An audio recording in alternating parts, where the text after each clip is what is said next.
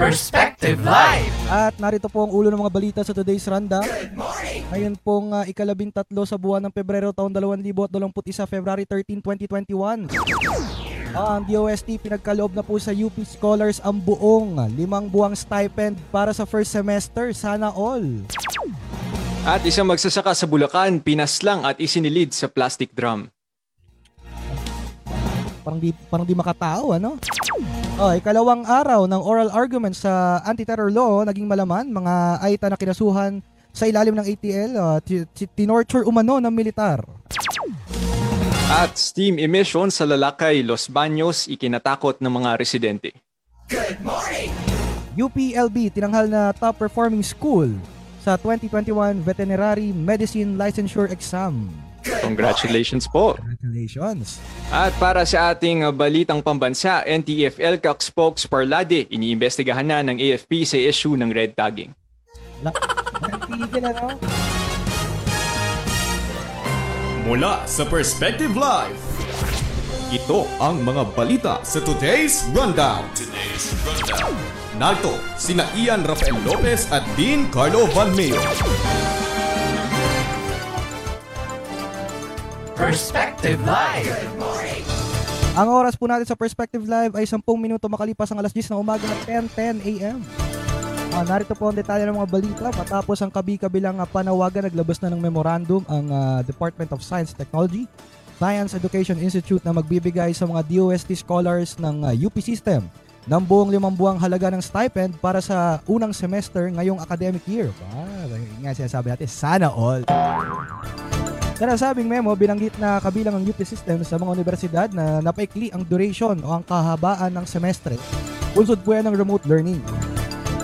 Kahit uh, Disyembre pa natapos ang klase, patuloy pa rin naman ang paggawa ng mga academic requirements hanggang sa ikatulong uh, linggo ng Enero. Matatanda ang binatikos ang ahensya sa naunang desisyon nito noong Nobyembre na apat na buwang halaga lamang ng stipend ang ibibigay alinsunod sa revised academic calendar ng universidad.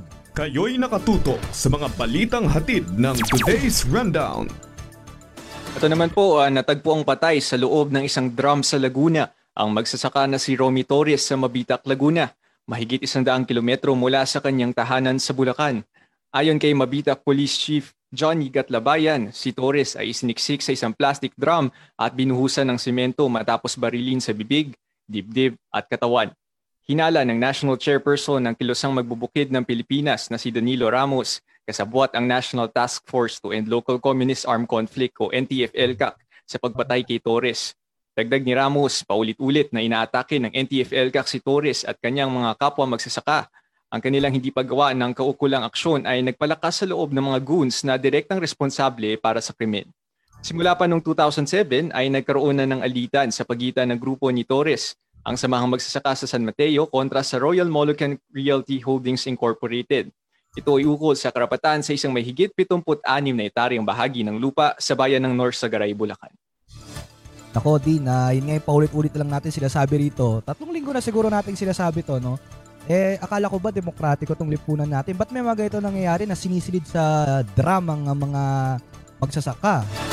Kaya naalala ko, mm, naalala ko rin, sinasabi ng mga pro-government, ng mga support uh, mga supporters ng gobyerno, sabi nila eh para daw Singapore na ang Pilipinas. Singapore? Nakagalak ng ganito sa Singapore? Wala po. Tapos ang ano pa, sinasabi pa nila dyan sa anti-terror law, kung di ka naman daw terorista, ba't ka matatakot? Yan, magsasakay ano? Uh, isinilid sa drum, o oh, paano ngayon yan? Diba, paring din? Tuloy-tuloy ang mga may init na balita sa Today's Rundown. Ito naman iyan na mahigit tatlong buwan matapos humagupit ang bagyong Ulysses. Ang isang barangay sa Binyan, Laguna ay lubog pa rin sa baha. Ito po ang aking special report. Kung sa inyong barangay ay tricycle ang pangunahing transportasyon, ibahin mo ang komunidad na ito. Dito kasi, bangkang disagwan ang ginagamit ng mga residente. Ang kalsada dito mistulang ilog dahil sa tubig baha. Ito ang Barangay de la Paz sa Binyan, Laguna. Tatlong buwan kasi matapos humagupit ang bagyong Ulysses, hindi pa rin humuhupa ang baha. At ayon sa residenteng si James Marzon, Normal na daw ang ganitong eksena sa kanilang lugar. Ang po talaga as in, onting malakas na ulan lang sa gabi, tapos tuloy-tuloy hanggang umaga. Expected na po talaga. Kuha nga ito ni Marzon sa kasagsagan ng Ulysses. Pinasok ng tubig ang kanilang bahay. Ayon sa isang eksperto, napakababaw na daw kasi ng Laguna de Bay. Kaya naman kahit may kaunting pagulan, umaapaw ito sa mga katabing komunidad. Because the watersheds of Laguna de Bae have been experiencing heavier sedimentation or siltation, mas nagiging shallow yung lake. So dati mas malalim siya, so it can accommodate more water. However, ngayon na mas marami ng sediments kasama ang basura na pumapasok sa kanya, just a little bit of rainwater, kaagad nang tumataas yung tubig ng lake. Rekomendasyon ni Dr. Faustino Eslava, kailangan magsagawa ng dredging sa ilang bahagi ng lawa. There are some um, points within and around and slightly outside the lake that can be prioritized to minimize the negative impacts and then maximize the benefits from dredging. Isa pang problema ang kalidad ng tubig na umaagos sa Laguna de Bay. Konektado kasi ang lawa sa iba't ibang ilog sa Metro Manila at mga probinsya sa Timog Katagalugan. Huwag nating gawing basurahan yung lake. Kasi yun yung nangyayari eh, di ba? Lahat ng drainage, they go into the streams and then they go into the lake. So we must find ways to clean the water before they enter the lake. So the establishment of wastewater treatment plants is should become a national priority. Matapos ang paghagupit ni Ulysses, naglabas ng statement ang Laguna Lake Development Authority. Inaprobahan na daw nila ang isang build-on-transfer proposal para sa rehabilitasyon ng lawa. Nagkakahalaga ito ng mahigit 6 na raang bilyong piso. Kasalukuyan itong pinag-aaralan ng National Economic and Development Authority, ang NEDA, ang maghahatol kung aprobado ito o hindi. Pero bago yan, dadaan munang proposal sa matagal at katakot-takot na burokratikong proseso. Kaya sa ngayon, hindi pa malinaw kung masisimulan ba ito. Para sa mga residente, isa lamang ang tanging magagawa nila. Ang maghintay. Wala naman daw kasi silang ibang pupuntahan. Wala na po talagang magagawa yung, yung mga kabahayan. Tanggalin mo man yung mga communities sa coastal areas, kailangan ma-relocate mo sila within the same city. Huwag niyo silang itapon sa kabundukan kung saan walang tubig, walang kuryente, walang trabaho. Because they will keep coming back. Ngayong Pebrero, mas mababa na sa tuhod ang baha sa ilang bahagi ng barangay. Pumupa na ngayon, pero paniguradong babalik at babalik ito.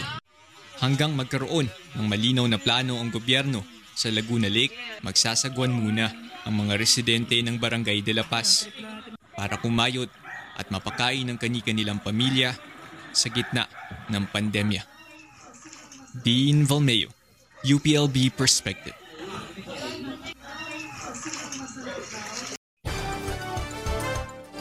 Ayan, ang ganda ng ah, special report ni ah, Paring Dean. Ah, may meron ditong komento ang ating kasamang si GEG Network. Sabi niya, ang laki ng budget sa rehab plan. Ang tanong, wala bang nangungurakot dyan, Paring Dean? Actually, yun nga yung ah, reason kung bakit ah, noong panahon ni ah, Pangulong Aquino, eh, hindi natuloy yung ah, dapat dredging na plano doon nga sa Laguna de Bay. Kasi yun nga, eh, sabi nila eh, may mga corruption daw, ganyan. Ah, so ngayon, ang ah, noong ah, 2017 o kamakailan lang, eh, naglabas nga ng um, desisyon yung isang korte, yung isang international court na ah, na parang nagsasabi na kailangan daw bigyan ng 800 million pesos o kailangan magbayad ng 800 million pesos ng ah, Philippine government sa isang kumpanya dahil daw nilabag nito yung ah, isang kontrata para dun sa dredging na pinahinto nga during Aquino administration. At ah, sa mga nakamiss po ng special report ni Dean yan sa YouTube ng ah, UPLB Perspective ah, maya-maya lamang. Tuloy-tuloy ang mga may init na balita sa today's rundown.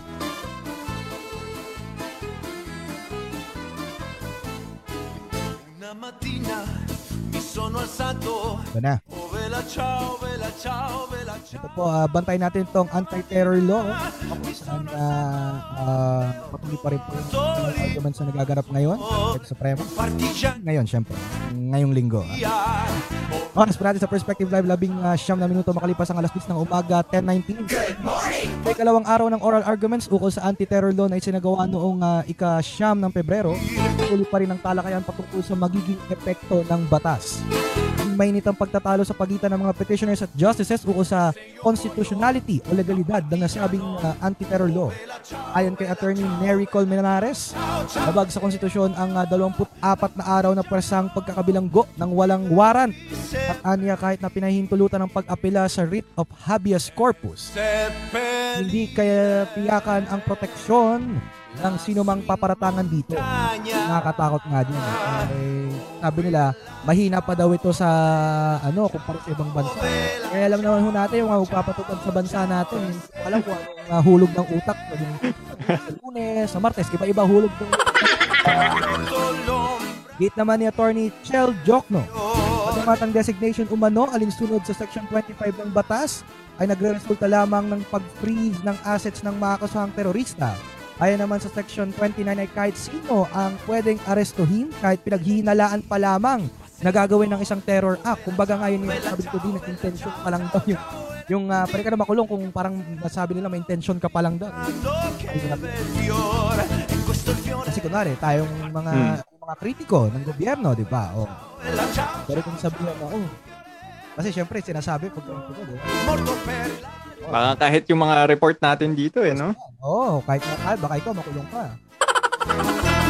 Yan nakakatakot yan. Na karamihan sa nagpetisyon ng umasa sa doktrina ng void for vagueness. Ano ba itong void for vagueness? Dahil nga sa umano'y malabong paghatol ng batas sa isang mamamayan bilang terorista na depende sa kagustuhan ng pamahalaan kapag nagpahayag ng kritikal na pananalita. Ah, masyado nga daw vague. Ano ba yung vague paring din sa Tagalog? Masyadong ano. Ano nga bang translation ng vague? Ano translation ng hmm, like, uh, masyadong malawak eh. Masyadong malawak, malawak, malawak. Masyadong, masyadong malabo yung batas na anti-terror law. Bagay ha, uh, ang kabayanan ho natin yan. Parang live report, uh, maya-maya lamang sa detalye pa ng pagaganap po ng oral argument. Today's Rundown, Today's rundown. sa Perspective Live.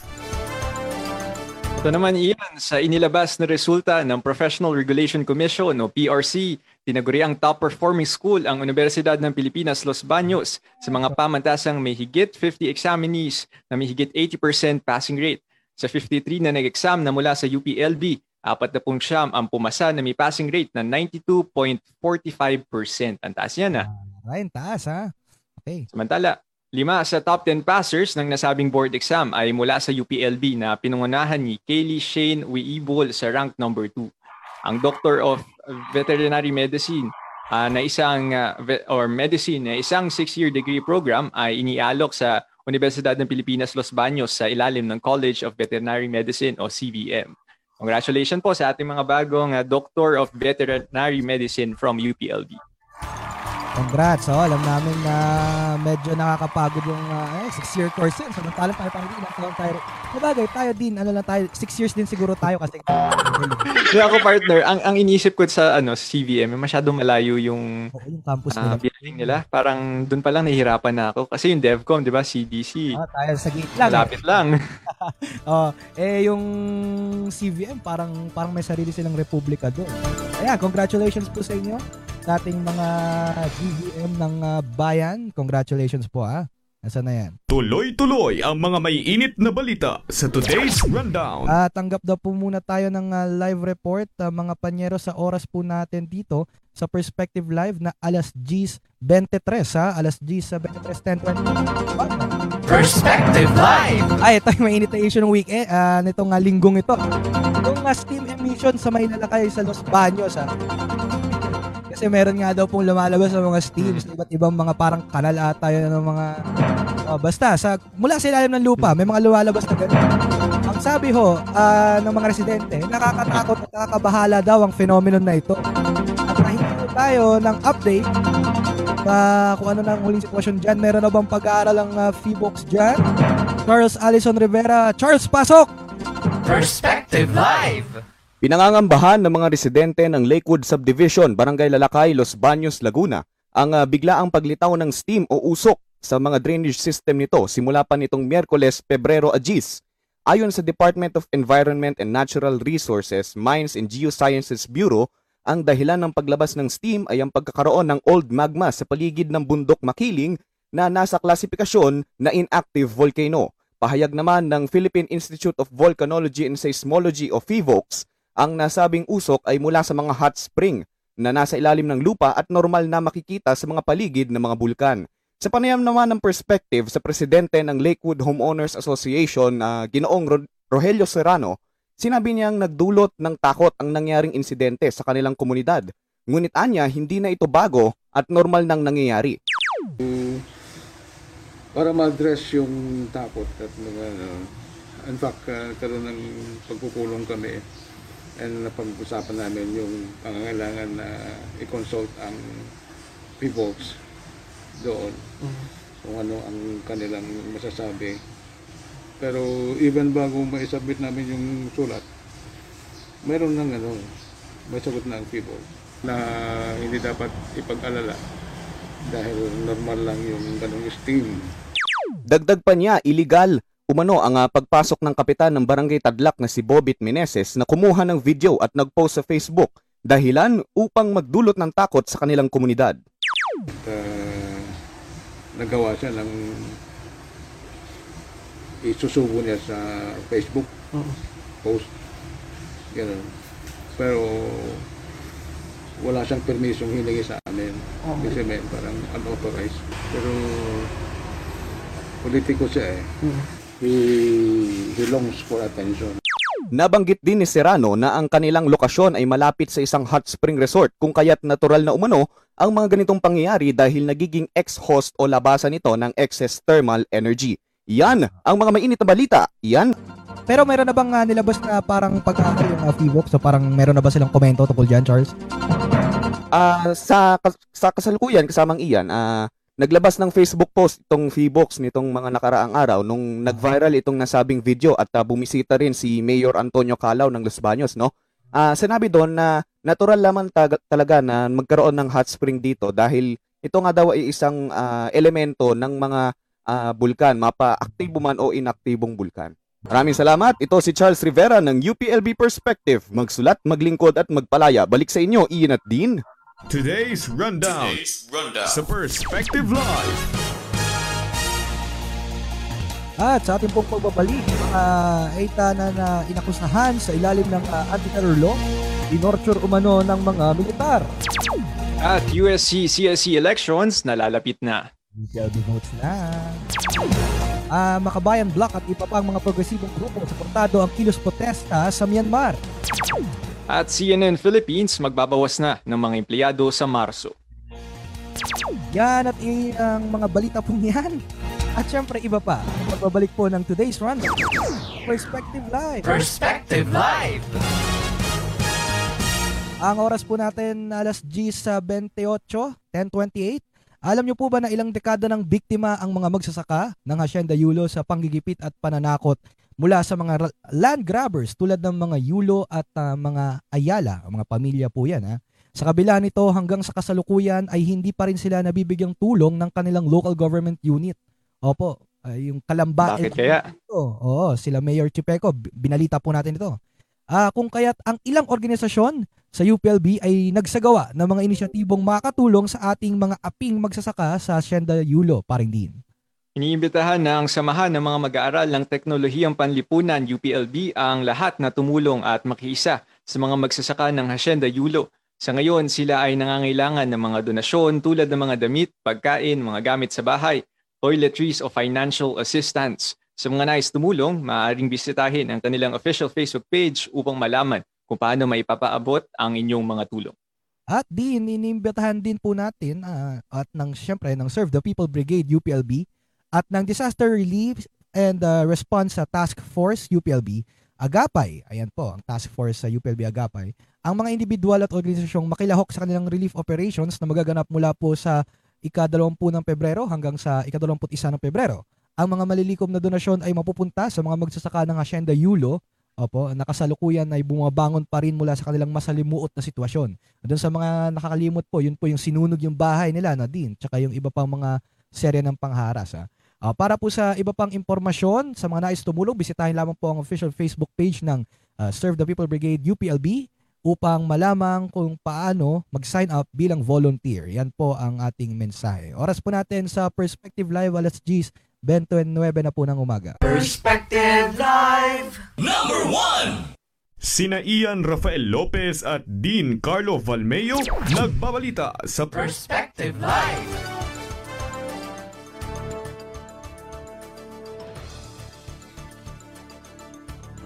Din, ikaw na din. Balik po tayo sa ating balitaan. Oras natin sa Perspective Live ay 10.31 a.m. So iyan, uh, sa naganap na UPLB Online Emergency Council of Student Leaders Meeting, naging talakayan ang magaganap na halalan ng USC-CSC ngayong Pebrero. Ayon kay UPLB USC Chairperson Jax Bongon, matapos ang naganap na pagpupulong kamakailan, problema sa halalan ngayon ang kakulangan ng mga estudyanteng tatakbo sa posisyon bunsod nga ng sunod-sunod na pagbibitaw sa pwesto ng ilang opisyalis ng iba't ibang student councils. Dagdag pa niya na ang problemang ito ay bunga rin ng mga naganap na red tagging noon sa mga student leaders na nagdudulot ng takot sa kanilang kaligtasan. Gayunpaman, matutuloy pa rin ang eleksyon sa pamamagitan ng online voting. Patuloy pa rin hinahanapan ng solusyon ang ilang estudyanteng walang internet access kung paano sila makakaboto.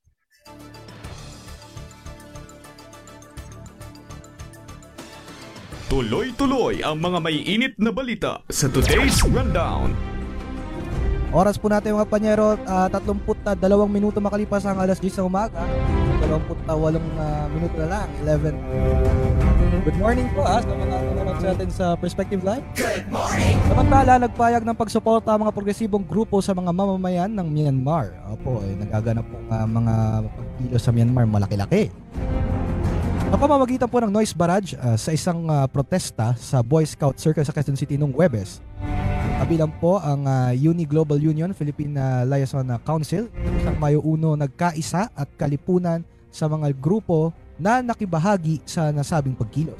Nandina ng mga grupo ang isinasagawang uh, pagpapatalsik at pagpapakulong ng militar sa, ng Myanmar sa mga democratically elected leaders ng bansa.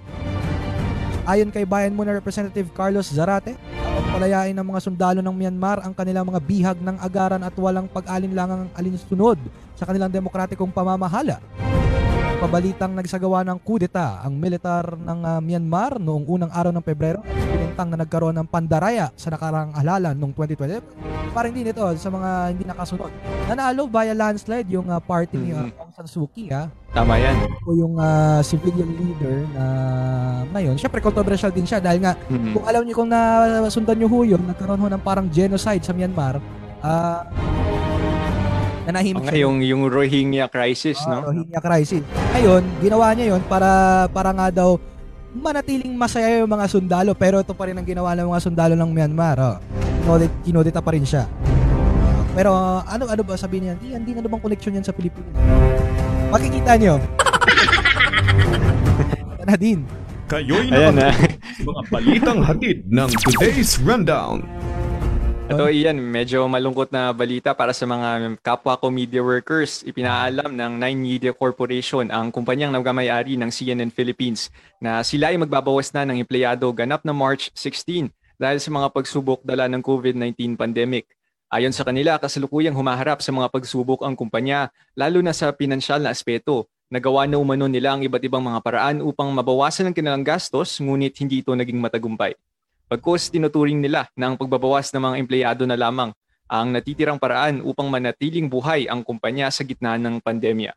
Isa ang CNN Philippines sa maraming mga news organization sa bansa na kinailangan gumawa ng cost-cutting measures upang makaraos sa pandemya.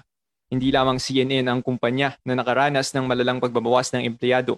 Ngayong linggo din ay ayon sa Defend Jobs Philippines, higit 374 na trabahador ng Shakey's ay nasabing illegal na pinatanggal sa trabaho Noong nakarang, nakaraang linggo naman, isang buong pagawaan ng Nissan ang sinara at higit 133 na manggagawa ang nawalan ng trabaho. Ah, sa sektor ho ng media, syempre tayo, pangit na ba pag binabalita natin tungkol sa sarili natin, ding? Pero oo, tama ka dyan, hindi lang CNN yung nagbawas, no? pati ang ng uh, Inquirer, kung naalala po niyo yun. Bawas ng uh, staff at uh, tinanggal yung ilang pahina sa dyaryo uh, sa mga bumibili.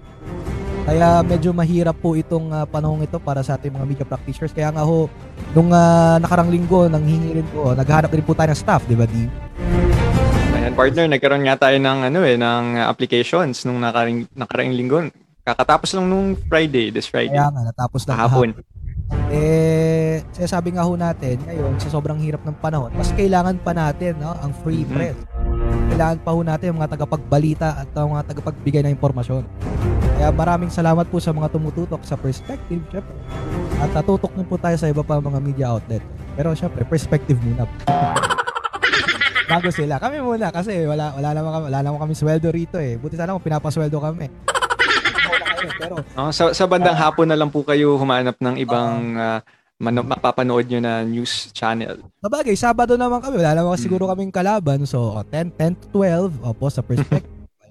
Tapos, 12 o'clock onwards, kahit TikTok. Ay, nabumbala sa buhay. ko. Kayo'y nakatutok sa mga balitang hatid ng today's rundown. COVID-19 Watch. COVID-19 Watch. UPLB Perspective. Special coverage. At naglabas na nga po ng case count update. ah, case count update. Ang kagawaran ng kalusugan para sa mga bilang ng may kaso ng COVID-19 sa bansa. Ah, ganap pong alas 4 kahapon, ikalabindalawa ng Pebrero. Sa bagong bilang na naitala ng DOH, mahigit 2,000 ang dumagdag na kaso ng COVID-19 mula kahapon. Nasa higit na 300 naman na bilang ang mga gumaling, hanggang 26 ang nasawi sa nasabing sakit.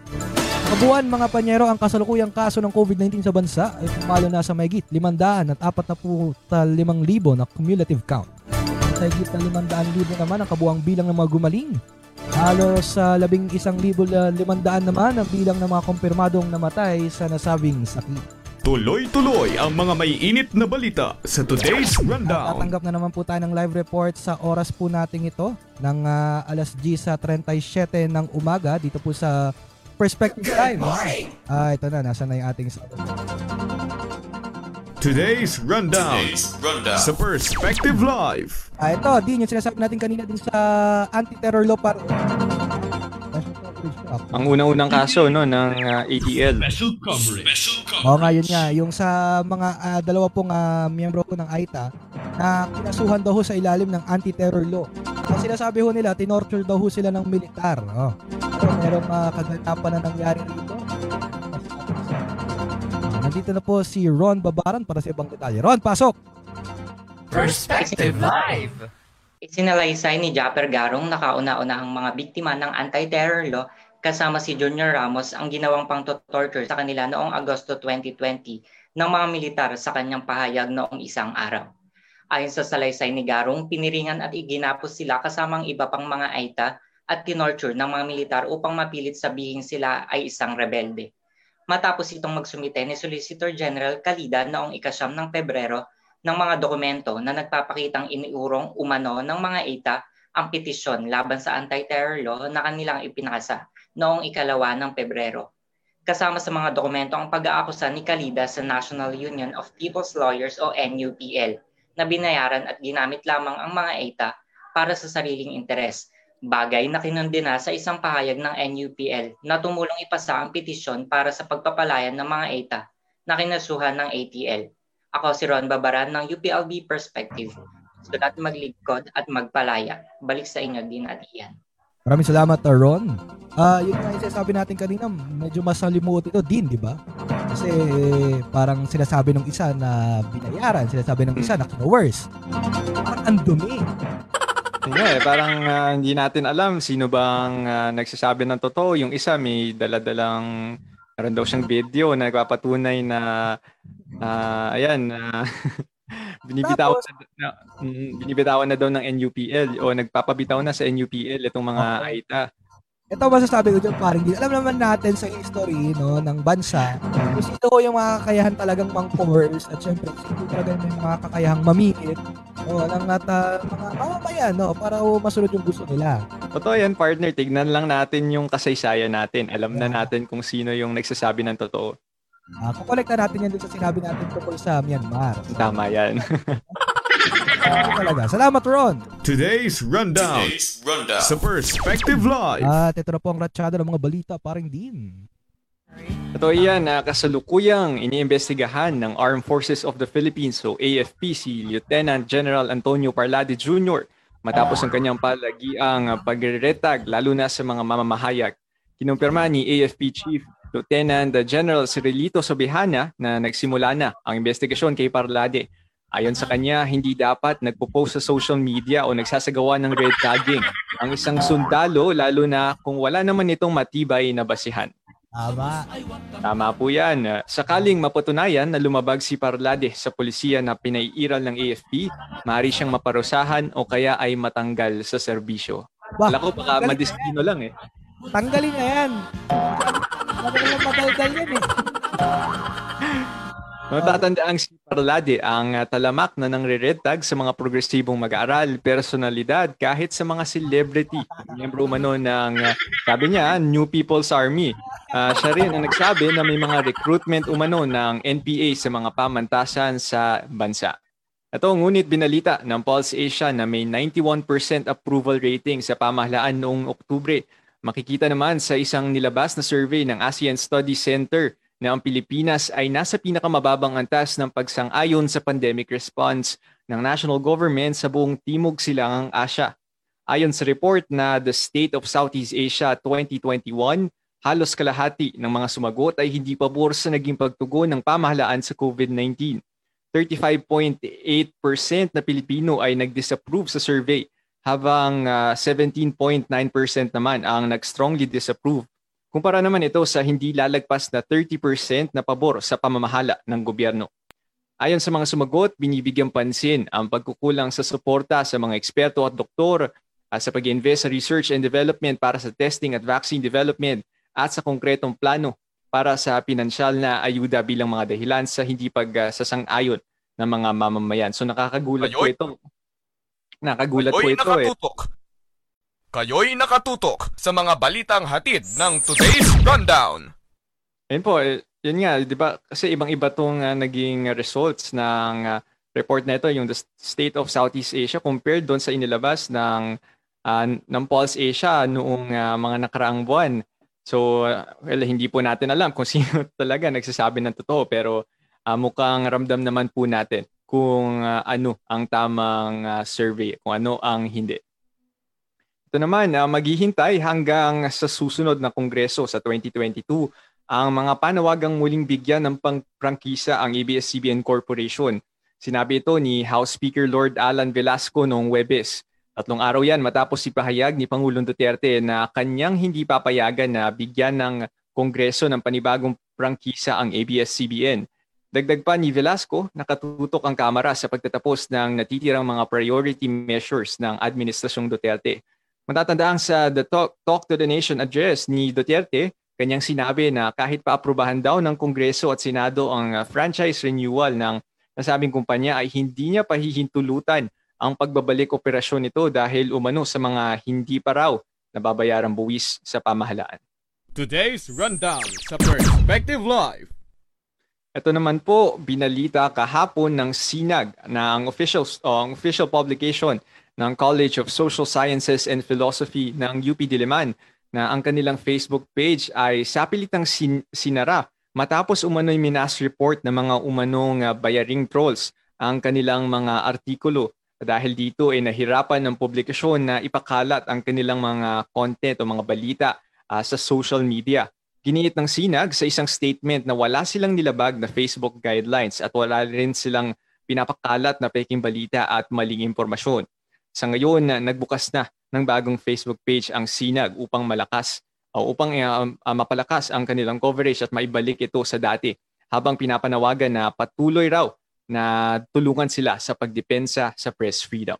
Kayo'y nakatutok sa mga balitang hatid ng Today's Rundown. Perspective Live. Ayan po, uh, bago tayo magpaalam, uh, uh, nandito po yung mga kaibigan natin uh, mula sa isang uh, uh, napaka-importanting uh, theatrical uh, play sa sa UPLB na tinatawag natin na Iskot Iska. Um, nandito po yung ating mga representatives. Ayan, Ian, nandito ka na ba, partner? Hello Balik at na ba? ah, niyo naman po, syempre sa panahon ng ah, crisis, no? Syempre, ano bang sinasabi ko kanina? Baka ho NTFL ka kimpo. Baka po NTFL ka. Hindi, pero ah, in all honesty, na nahila po yung net. no? Baka na, na, nagagaya ka na sa sinag. Oo nga, baka pinapatahimik na tayo. Pero ano nang nangyayari dito din? Sorry no. Wala. Ayan, nan- nandito na tayo sa Iskot Iska natin kasi may mga kaibigan tayo from uh, The Play na I think uh, i-advertise yata nila to. Tama. Oh, nasa na? Sino sino ba ang ating ah, pakilala mo na paring ah, Dean kung sino siya? Si Maria Ong. Okay. Yes. Magandang umaga. Ah, ayan sila. Ayan si Aina and Maria ng Iskot Iska. Good morning po sa inyo. Welcome sa today's rundown. Ha? Ainen Maria, magandang umaga. Good morning. At ah, so ano ba ano bang meron sa Iskot Iska ngayong taon? At ah, kausapin natin ang ating ah, mga televiewers. Ika nga. Magandang umaga sa inyong lahat. Handa ka na ba para sa mga awitin ng Iskotiska?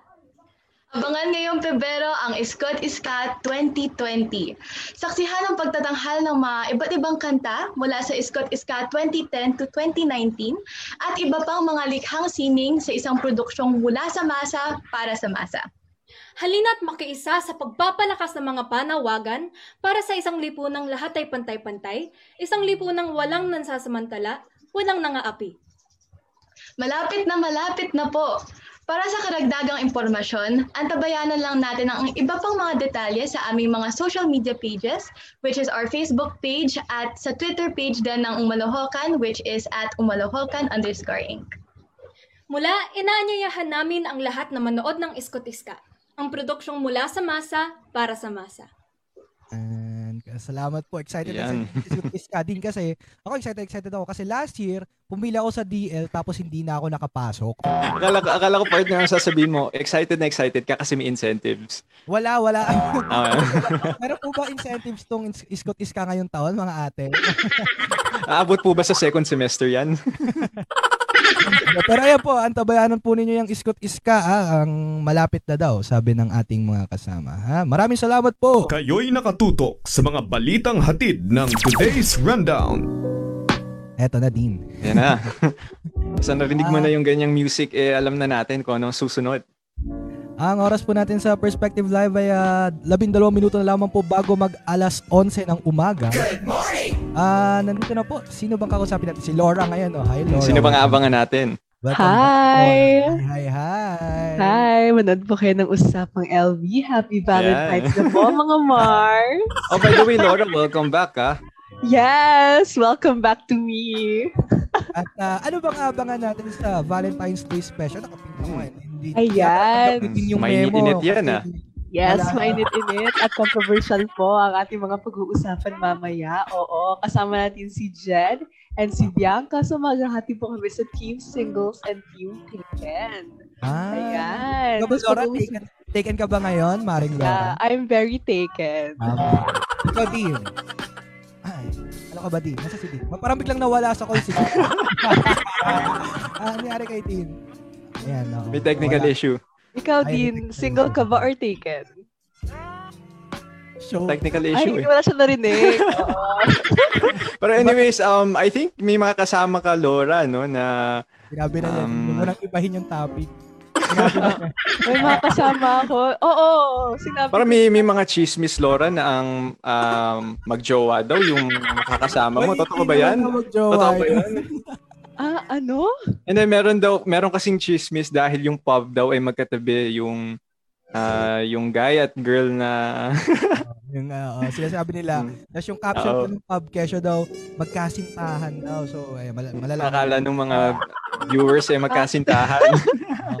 Yan, may, Na kaya, kaya po kailangan yung manood para mag Ayan, abangan nyo po yan, malalaman natin. Oo. Huwag tayo mag-assume. Mahirap mag-assume, di ba? Galing ng Oh, ang daming gugat ano? mamaya. O, ano bang consequence, consequence, consequence ng pag-assume, Laura?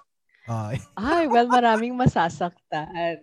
si Laura. Bakit niyo ba ako, ano, ba't niyo ba ako ginigisang ngayon? Hindi ko na Laura, warm up na to. Laura bilang Christopher Min ng perspective. Ayan, pero, Hi, hindi ako Dahil Christy ang Fermin. pangmalakasan I'm yung episode nyo this time. I mean, for this, ano, pangmalakasan kasi yung episode nyo. So, kailangan uh, Oo, kailangan prepared ka na sa mga... Oh, ito Laura, bago kami umalis, baka meron kang Valentine's Day question sa amin ni Dean. Oh, ito, ito. Ay, ano. Ayan, di ba napaisip Sa ka tingin bigla? mo ba? Daming ano eh. mas mas gusto mo ba yung ano simple gesture or yung grand gesture? Ano yun? Ikaw, Hmm. ano yun? Ako very minimalist ako na tao, so simple gesture. Ah, ako din, minimalist din. Same, same. Ayan. Ikaw Kasama yan. ba, kasama ba ako doon? Ano ba Oo yung tanong? naman. Top, top or bottom? Ano?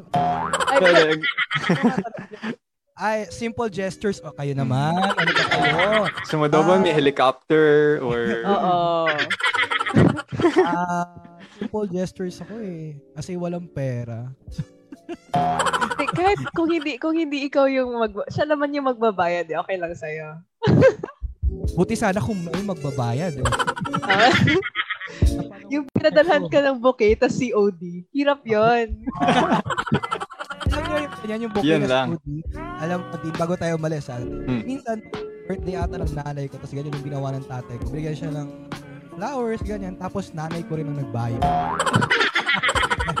Ayan. Parang, So, parang maganda siyang prank sa mga taga-perspective, mga staffer natin.